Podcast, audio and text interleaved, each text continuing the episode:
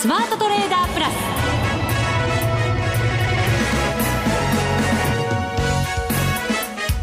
全国のリスナリスナーの皆さんこんにちは。内田まさです。ここからの時間はザ・スマートトレーダープラスをお送りしていきます。まずはこの方にご登場いただきましょう。国際テクニカルアナリスト福永博之さんです。こんにちは。よろしくお願いします。よろしくお願いいたします。お願いします。冒頭から噛んでしまいました。いやいや、せっかく触れなかったのに。やっぱり自らね。自らね。さすが。やっぱり反省しておかないといけません いやいやいや、そんな。はい。さてさて、相場の方は本当に強い動きで、はい、1年間の下げをこう取り戻した格好になりましたよね。本当そうですね。えー、まあもちろんあのこれがねやっぱり年末大納会金曜日までありますから。そうだ今年はそうだな。でこれ続かないといけないんですけど、はい、ただまああの終値ベースで年初来高値も更新しですね。はい、えー、あとザラバベースであのー、12月1日の高値もね、えー、これも上回って終えたっていうことになりますから。はいまあ、今日は何と言いましてもやっぱり外部環境の中で、えー、ニューヨークダウがまあ200ドル以上のね、はい。えー、これ、あのー、1万9000、えー、っと200ド400ドル台ですかね、えー、をもうあのあっという間に超えて、549ドルまでいってますから、ね、かなり前から2万ドルなんていう声がね、はい、上がってはいますけれども本当にそれが現実のものになりそうな勢いですよね。いや本当そうですね、えー、まあ、トレンド的にはもう上昇トレンドがずっと続いているという流れなんですが、はい、まあ、あのニューヨークダウだけではなくて S&P500 も昨日は最高値更新という流れになってますので、まあ、そういう意味ではやっぱり東京マーケットにとってはもう強い支援材料があの本当にトランプ大統領就任からですねえー、アメリカのマーケットでも続いていて、まあ、その影響が日本のマーケットもあの支えていると、はい、押し上げているという感じですね、はい、ただまああの後ほどまたね為替の話もあるとは思うんですけどあのコーナーもあるんですが実際にあの為替がねちょっと上値がそうなんですよね、はい、今日はこの辺り見て見ぬふりしてっていう感じですか？ねこれはまああの後でも詳しくお話しますがやっぱり S q が週末ありますので、はい、明日ね。ですからそのあたり特にあの今回メジャー S q になりますから、えー、あのメジャー S q に向けたもう強気のあ、まあ、あのセンチメントももちろん強いんですけど、うん、あのそうした動きが、まあ、あの続いているということでまあ、どうなりますかね。どうなりますかね。この後、分析いただこうと思います。はい、よろしくお願いいたします。はい、お願いします。それでは番組進めていきましょう。この番組を盛り上げていただくのはリスナーの皆様です。プラスになるトレーダーになるために必要なテクニック、心構えなどを今日も身につけましょう。どうぞ最後まで番組にお付き合いください。この番組はマネックス証券の提供でお送りします。スマートトレーダー計画、よーい、ドン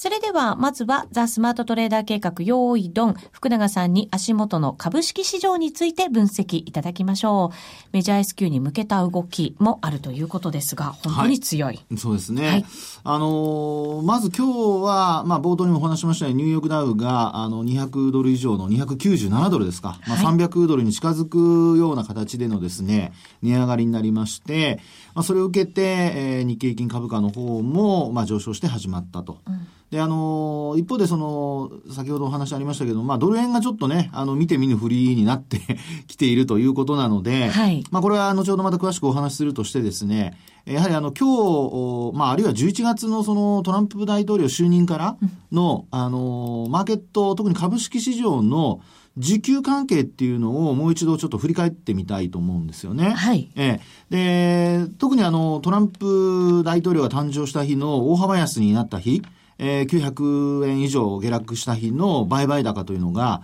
これ38億株できているんですよね。38億株。はい。で、それからあと、その翌営業日11月10日、これが32億株。それからあとさらにですね、11日、33億9000万株。はい。ということで、この3日間連続で30億株以上の商いなんですよね。大商いです。その前少なかったですからね。そうなんそうなんです。その前はですね、20億株に届かない。特にあの、11月の8日の日なんかはですね、えー、16億5900万株ぐらいで、えー、まあ、要は、そのクリントン大統領になるのか、あるいはトランプ大統領になるのかで、えー、いろいろ、やっぱりこう、まあ、あマーケットが、こう、思惑的にこう割れてた時ですよね。はい。で、特にあの、11月に入ってから、あの、クリントン大統領、まあ、クリントンの候補の時ですね、クリントン候補の時に、メール問題がやっぱり再燃して、で、えー、売られた後に、まあ、今お話したような大商いに転じたと。で、あのー、まあ、なぜこんな風に膨らんだかっていうのは、もちろんそのトランプラリーっていうのも、あの、アメリカの株価が上昇していたっていうこともあるとは思うんですけど、まあ、それに加えて国内事情を考えますと、やはりあの、先ほどもお話したように、えー、明日がメジャー S q 算出日で、で、これ、あの、最低の改ざんだとか、一応このところ少しずつですけど、積み上がってはいるんですよね。はい。で、まだあの、先週の数値は出てないと思うんですけども、あの、まあ、全体的にこの積み上がる中でですね、えー、データ自体、その、まあ、S q に向けて、いろいろと、あの、残高積み上げて、うん、で、その積み上げる時の方向、これがやっぱりちょっと上向きの方向を、あの、海外市場の値動きであるとか、あるいはドル円がやはりこうしっかりしていたっていうところもあってですね、はい、えー、みんながこう積み上げていっている、あるいはそれに準じて買ってきているっていう流れではないかと思うんですね。ですから、まあ明日のその S q 算出の後、ここが、まあ、どういうふうになるのかっていうところがですね、まあ、これまで以上にちょっと注目ポイントになるのではないかなというふうに思いますね。こういうふうに上方向に向かって積み上げてきている時っていうのは S q をきっかけにどんなふうに動きがなるというふうに考えられるんですか、はい、あの、寄り付きの段階、まあこれあの、二つもちろんね、上がるか下がるかっていう状況か、あまあ、あの一番それが今のこの流れからすると、あのまあ、考えられる要因、一番その割合の大きい要因だと思うんですけど、はい、あの、一つはやはりこのまま、あの、S q 値が、まあ、ひょっとしたらちょっと安めに、あの、まあ、えー、設定されて、算出されて、まあ、そこから、あの、株価は、まあ、値を保つというパターンですね。うん、で要は、S q で一旦、あの、利益を確保しても、さらに、あの、まあ、例えば、あの、冒頭の話にありましたように、ドル円が冴えない中で、日経平均株が上がってるわけですよね。で、今日引けにかけて、えー、まあ、ドル円がその、少し、えー、113円の前半にいたところがですね、半ばぐらいまで、戻すことによって、日経平均株価も先物も買われて戻し始めたと。ですから、水準がこれまで114円から115円というところで、ええー、まあ1万7、えー、1万8500円を上回るような、まあそんな動きだったわけですけど、ドル円が113円台になっても、えー、1万8700円にこう乗せてきたっていうところを考えますと、はい、あのー、まあ、要はドル円がこう出遅れてるような感じになっているのが、これが今度114円から5円っていうふうにまた乗っかってきたときに、日経平均株価がさらに押し上げられるっていうことが考えられますよね。日経平均のレンジはそのまま上に切り上げられるってことですか？そのままね。ですから、これはまあ理由として考えられるのは、あの、一つはやっぱり業績面のプラスアルファですよね。はいはいで、あの、ここの部分に関して言いますと、実はこの、12月1日の高値をつけた時、うん、この時の、あの、ザラバ中ですよ。終値ベースではなくて、ザラバ中の高値をつけた時僕計算してみたんですね。はい。この日に出た、あの、終値ベースの、あの、一株当たり利益ですね。これあの、日経新聞が出してますので、えー、長官なんか見ていただくと、あの、PR が出てるんですけど、まあ、それで見るとですね、えー、見て、日経平均の終値で、終値終わって、で、その日の EPS を出すわけですね。で、それで、あの、ザラバ中の高値を計算してみると、16倍ちょっとだったんですよ。16倍ほぼ16倍。はい。ええで、16倍ちょっと上回ってる感じですね。で、そこから EPS は、あの、落ちてきているにもかかわらず、今日こんなに上がってきてるんですよね。ということは、はい、はい。あの、その時の高値もさっきも話したように上回ってますから、ですから PR は16倍以上になってるってことになりますよね。はい、で、そうなりますと、えー、業績面で、要は、あの、まあ、円安の状態がずっと続くようになると、それだけ、えー、来期の業績、あるいは今期のその下期のえー、まあ中間期がちょうど12月、あ、失礼、第3クォーターが12月で終わりますんで、はい、まあこれ3月期決算の企業になりますけど、まあそこで、えー、こう、まあ数ヶ月、えー、円安に触れて、で、なおかつ、この想定為替レートよりも5円から10円ぐらい、上ってことになりますからね。そうですね。トヨタなんか100円ぐらいですし、ね、その他大手も同じぐらいの水準ですよね。はい、ねそうなると、まあ100円で考えても、あの1割ぐらいはまあ上乗せされると。うん、まあこれはあの通期であの反映されてるわけではないので、一時的なものですから、あの、そこまでこう大きく考える必要はないとは思うんですけど、ただセンチメント的には、そういった円安が続いていることで安心感、それからあとは、あの、ニューヨークダウの上昇っていうのも、これも、まあ、買い要因になっていると。うん、ですから、このまま、その、まあ、為替が114円から今度仮に5円とかってなってくるとですね、押し上げられるっていう、まあ、為替の上昇が、あの、やっぱり前提条件にはなりますけども、もう一回押し上げるっていうことは考えられると思いますね。はい。で、その S q の算出後ですね。で、その次のシナリオとしては、ええ、まあ、やはりあの、高値、まあ、高値じゃなく、ないにしてもですね、さっき今お話したように17倍台、16倍台ですね。で、あと、そこから為替が円安に触れないとなると、うん一旦はやっぱり織り込み済みというですね、まあ、そういう、あの、格好になる可能性がありますので、まあ、あ S q でもう大きくドーンと売り買い、あるいは決済してしまって、で、その後に、えー、まあ、今度どうしようかっていうですね、まあ、ひょっとすると、そういった様子見ムードっていうのも出る可能性ありますので、まあ、そこが、やはり、あの、S q 値、今回特にあの、これまでの商いの膨らみからしますと、S q 値も、あの、それなりに商い膨らむ可能性がありますから、そこが一つ分岐点になる可能性がありますんで、下回るようなケースでは、まあちょっとやっぱり注意しておいた方がいいのかなと。いうふうには思いますけどね。はい。はい、アメリカ大統領選挙が終わってから1か月ぐらいになりますけれども、はい、そこまでもう本当にこう、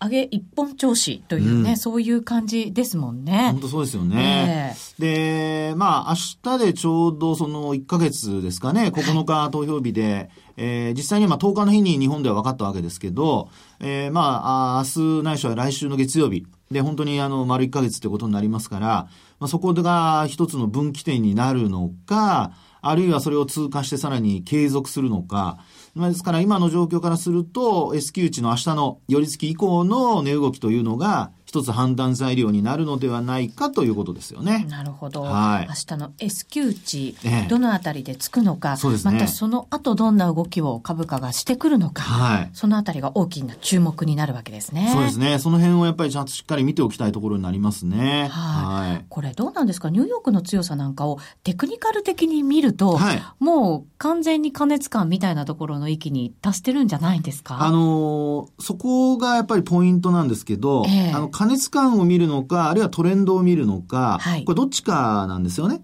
で、あの、勢いがある時って、やっぱりあの、なんていうんでしょうかね、あの、オーバーシュートってよく言いますけど、行き過ぎることがあるんですけど、まあそういう意味ではやはりあの、トレンドが出ている時には、トレンドを見た方が、実は、あの、儲けやすい、儲けやすいというか、儲けが、あの、伸びやすい。はい、利益を伸ばしやすいっていうところはありますね。うん、なので、あの、皆さんが見て、例えば加熱感だとか怖くなるっていうのは、まあ、そういったその、まあ、行き過ぎに対する警戒というのが出てくるわけですよね。はい。ただ、そのトレンド分析で見ると、あの、トレンドっていうのは、あの、続いているか続いてないかだけを見るものなので、まあ、そういう意味では続いてるってことになると。高値も更新してますしね。そうです、そうです。そういうことですよね。なので、1日にまあ200ドル上がろうが300ドル上がろうが、まあ、基本的には、あの、加熱感があるっていうふうな、一方で見方があっても、トレンドは続いてるってことなので、そういう時には、あの、まあ、あ例えば持ってる、そうですね、ポジションの、半分ぐらいを利確して、半分は残しておくとか、はい、そういうふうに、まあ、あの、考えていく必要があると。いうことになると思いますね。はい、で、あと、あの、そういう意味では、やっぱりトレンドが変わるかどうか。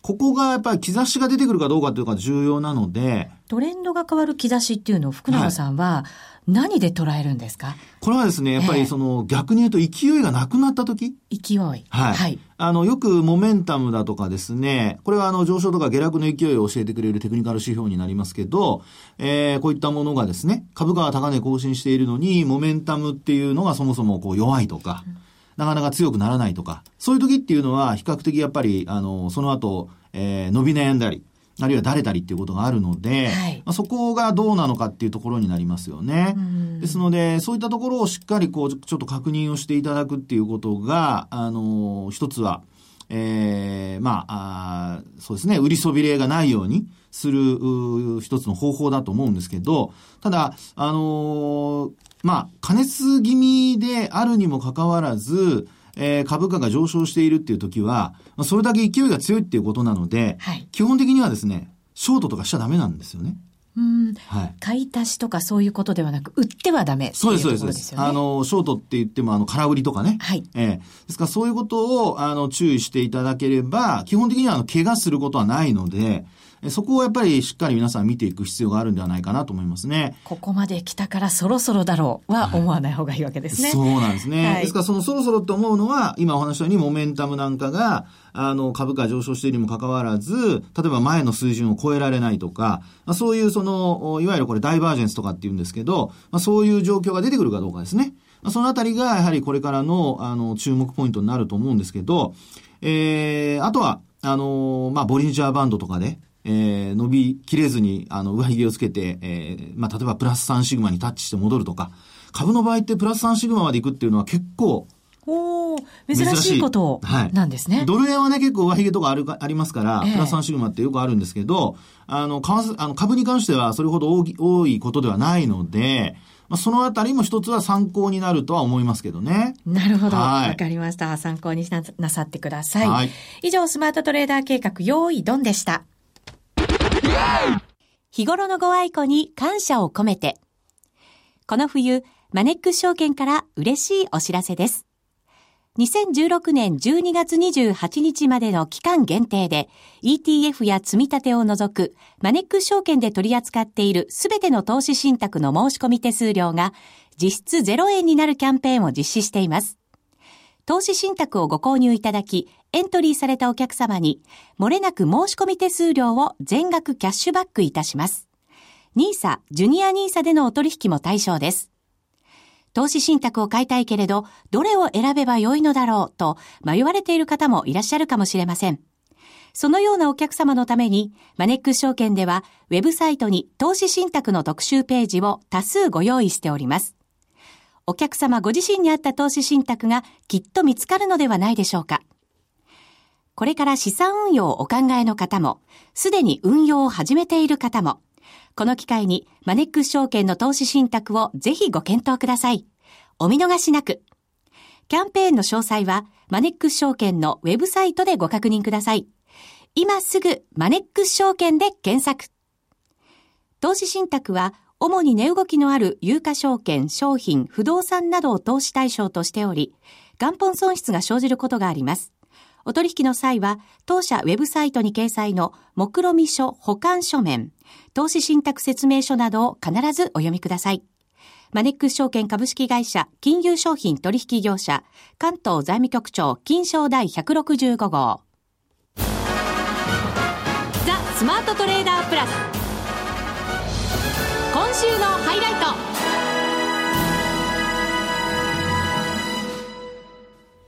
さて、ここからは引き続き福永さんに為替の動き伺っていきます。現在ドル円113円65銭から66銭あたりとなっています。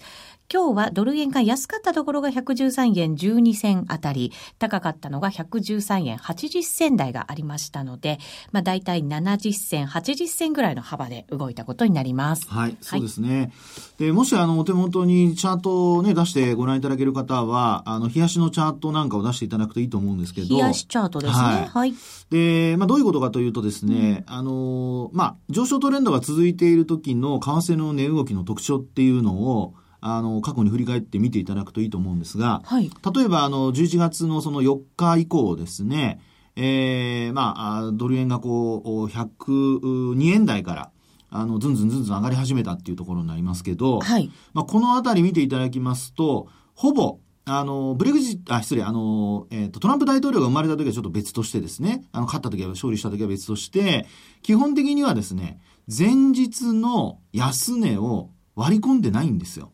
ああ。高値ばっかり見てましたけど、そうですね。ね安値って、まあ割り込んだ日ももちろんありますけど、はい、それがヒゲだったりとか。そうです、そうです、そうです。まあ1日ぐらいですよね、これ見ますとね。1日か2日ぐらいですね。はい、で、しかも階段のように綺麗に、ね、そうそうそうそう。で、陽線が続くと。ええ。ね。で、あと、途中陰線が出た時も、その翌日は必ず陽線になってですね。で、前日の高値を抜いたり、あるいは高値近辺まで。まあ、特に終値では全て抜いてますよね。そうですね。はい、これ、陰線の時も実体の部分ってすごいちっちゃくて、うん、なんかこう、はい、下げ渋ったぞっていう なんか感じですよね。ね、本当そんな感じですよね。えー、で、えー、昨日、今日というところをちらっと見ていただきたいんですが、目を移していただきたいんですけど、ちょっと上値重いですか？ね。そうやって見ますと、もうあの、今日の時点で、えー、東京マーケット、まあ、あの、オセアニアからスタートする中で、えー、価格の推移を見ていただきますと、基本的にはもう昨日の安値を一旦切ってしまってますよね。まだね、ヒゲですけどね。はい。で、あとは、あの、終値ベースの、昨日の安値を今日割り込んで、で、なおかつ、まあ、下髭で終わるのか、あるいはそのまま陰線で終わるのか、まあ、この、要は、あの、ヨーロッパからニューヨーク、これからね、移っていきますけど、この中で、えー、下方向に向かって終わるのか。で、このあたりが、やはり、こう、目先の、本当にあの、短期的な動きにはなりますけども、えー、まあ、戻しきれなくなるのかどうかのポイントになってくると。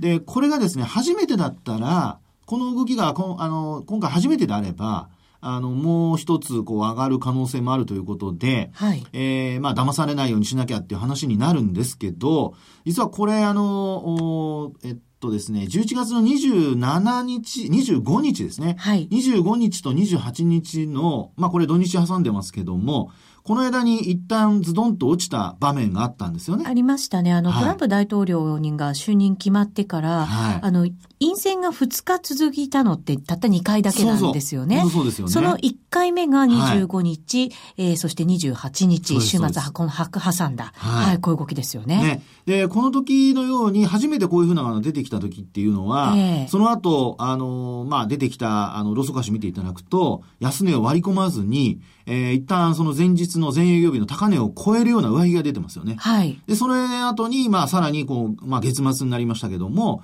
一気に大陽線が出て、終わっていると。はい。で、もちろんこれ経済指標とかね、いろんな要因はあるとは思うんですけど、まあこうした動きを見る限りですね、まあやっぱりトレンドとして変わりそうな時に、えー、変わらずに、えー、まあ買いが優勢になっていくっていう、まあ典型的なこう強い時のパターンですよね。うん、あの、12月1日、2日、これも陰線が2日続いてるわけですけれども、はい、その次の日、翌日ですよね。はい、5日の日というのは、えっと、その1日につけた、今までで一番高いところを抜けてない、一応陽線で終わりましたけど。さすがですね。これ気になりますよね。ね、本当そうですよね。えー、で、僕もその後ですね、どういうふうになるのかなっていうふうにこう見てたわけなんですが、えー、まあ、一番やっぱりちょっと気になったのは昨日の動きですよね。あのー、まあ、12月に入ってから、例えばアメリカの経済指標が良かったにもかかわらず、予想上回ったにもかかわらず、結果的にその12月1日の高値を超えられず、はい、で、あと、まあ、雇用統計の結果、まあ、失業率だとか、あるいは、あのー、まあ、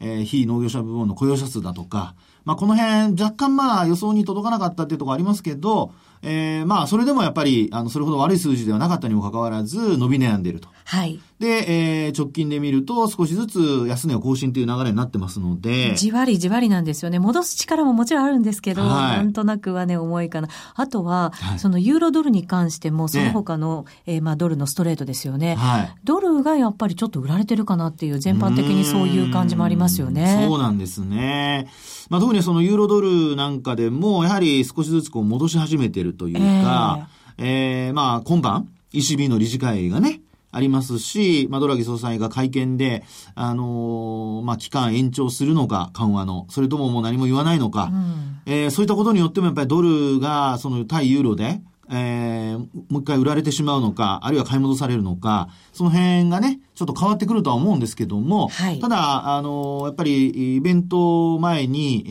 ー、少し、その、まあ、対ユーロで見れば、えー、買い戻されて、ドルが弱あの、ユーロが買い戻されて、ドルが弱くなっていて、で、えー、ドル円も多少こう弱くなっているということですので、えここから、まあ、何かしら、こう、ドルを中心にした、これまでの買われていた動きというのが、多少、こう、ちょっと変化の兆しというのがですね、出てきている可能性があると。で、ただこれ株とですね、あのドル円の動きをさっきもお話しましたように S q がありますし、はい、それからあと業績面で見ますと、今のその為替の水準っていうのは、基本的にはその想定為替レートだとか、そういったものに比較すると全然上の水準にあるので、まあこれがここから本当に連動するかどうかっていうのはちょっと別の話ですからね。なので、為替がこう円高に触れたからといっても、例えば110円割って105円台にまた進むとか、そうでなければ、まあ基本的にあの株への影響っていうのは、それほど大きくないであろうと。まあ、落ちる可能性もちろんある、あの、連動して落ちる可能性ありますけども、ただ、あの、まあ、あこう、これまでのようにですね、一気に何百円も落ちるっていうことは、あの、なさそうというふうに考えられるんではないかと。あの、利食いはもちろん出るとは思いますけどね。そうですね。はい、為替もだから、あの、上がってなければ下がってるってわけではなく、うん、横ばって調整してるって時もありますよね。はい、だから、そ、ね、の幅ですよね。どんなぐらいでこう動いていくのか。そうですね。えー、あとはもう本当にあの、日々、えー、そういった前日の安値を更新するのか、はい、まあそういったところがですね、一つこう、まあ本当にシンプルなトレンド判断なんですけど、まあそういうことをちょっと気をつけていただいて、で、えー、値動きそのものに関してはですね、えー、まあ、あこう、まあ騙されないようにというか、えー、まあここから本当に機敏に動けない人は、やっぱりちょっと、あの、デートレで終わらすぐらいの、うん、あの、感じで、えー、見ておいた方がいいのではないかなと思いますけどね。なるほど。はい。こう、スイングで、長めに持っていくという感じではなく、はい、短めで利益をこう積み上げていく感じ。はい。そうですね。そんな感じですかね。そうですね。そういう方が、まだ、あの、可能性というか確率は高くなるんじゃないかと思いますね。はい。ここまでこう、山が結構高くドル円って作られた感じがするんですね。はい、そういう時の調整って、どんな形が考えられるんですか？あの、これはですね、あの、本当に、まあ、あ今って期待値じゃないですか。はい。これ事実が出て、それで、まあ、下がるっていう風なパターンは結構あるんですけど、これ、あの、なんといってもトランプさんのその政権自体が全然未知数で、で、どんなことを言ってくるか、特にあの、トランプさんってツイッターやりますよね。はい。今日もね、いろんなツイッターの話題が出てますけど、はい。トランプさんのツイッターのつぶやきで、例えば、あの、アメリカのボーイングの株が下がったりとか、ねエアフォースワン。ね、どうなるんでしょうね。高すぎだろ、高すぎるだろうとかですね。まあ、あんな話が出たりとか。えー、で、ね、ですからそんなことが、まあ、一つ、やっぱり拡乱要因ってことにはなりやすいんですよね。なので、そういう意味では、あの、これで終わったということではなく、基本的には、やはりあの上下に触れるっていう状況が出てくるかとは思うんですけど、ただ、あのトレンド判断で言うと、あの今日なんかも、あのさっきお話したように安値を更新している前日の、それからあと MacD なんか見ますと、まあ今日ニューヨークで上がれば別ですけども、ドル高になれば別ですが、あの見る限り今のところまあ MacD とシグナルがクロスして、下向きに転じてるとか、はい、まあ、そういう状況からするとですね、えー、一服があってもおかしくない状況にはなっていると。なので、まあ、おしめ買いしたくなる人もいるとは思うんですけど、あの、スイングで、え、今ここで買って高くなるのを待とうというよりは、まあ、どちらかというと、上下の日中の値動きの中で、えー、トレードするようなことを考えた方がいいのではないかなと思いますけどね。これまでなんか11月中って、アメリカ時間に入ると、はい、こう、ドル円がぐっと上に上がっていくっていう引けにかけて、イメージありましたけど、はい、このところやっぱりなんとなく下方向にニューヨーク時間で動くような感じもね、ねありますのでね。そうなんですよね。えー、ですから朝起きて見た水準が少しずつ変わってきているので、これまで本当内田さんの話のように上に上にっていう状況でしたけど、上げよう上げよう、ね。持ち上げるぞって感じのこう意欲が感じられましたが、はい、ちょっとね、お休みっていうこと、まあ、ただそれが下落するかどうかはちょっと別として、そこは、あの、今後見ていく必要ありますけども、あの、いずれにしても、あの、ECB の理事会だとか、まあそういったもので、えー、いろんな影響を受ける可能性ありますので、まあ、そのあたりの結果を見つつですね、しっかりと、まあ年末に向けて、利益を確保すると同時に、えー、伸ばしたい人は、まあ頑張って伸ばすというふうになってもらってですね、まあ、持ち代を稼ぐとよく言いますが、はい、売る？突っ込んでくださいよ、内田さん。当美の一心とかね。ね、そういうのをちょっと期待したいところありますけどね。はい。ここまではザ・スマートトレーダープラス今週のハイライトでした。さて、番組もそろそろお別れのお時間が近づいてきました。はい。はいちょっと気になるところありますよね福永さん。そうですね。あの、えー、例えばですね日経平均株価の戻りのめど、はい、これなんか見るとですねえー、っと12月の1日から昨年の今年の6月安値まででえー、っと76.4%戻しというのが1万8797円。はい。ギリギリです。ギリギリ。はい。わかりました。時間もギリギリです。はい。ではこの辺りで失礼させていただきます。この番組はマネックス証券の提供でお送りしました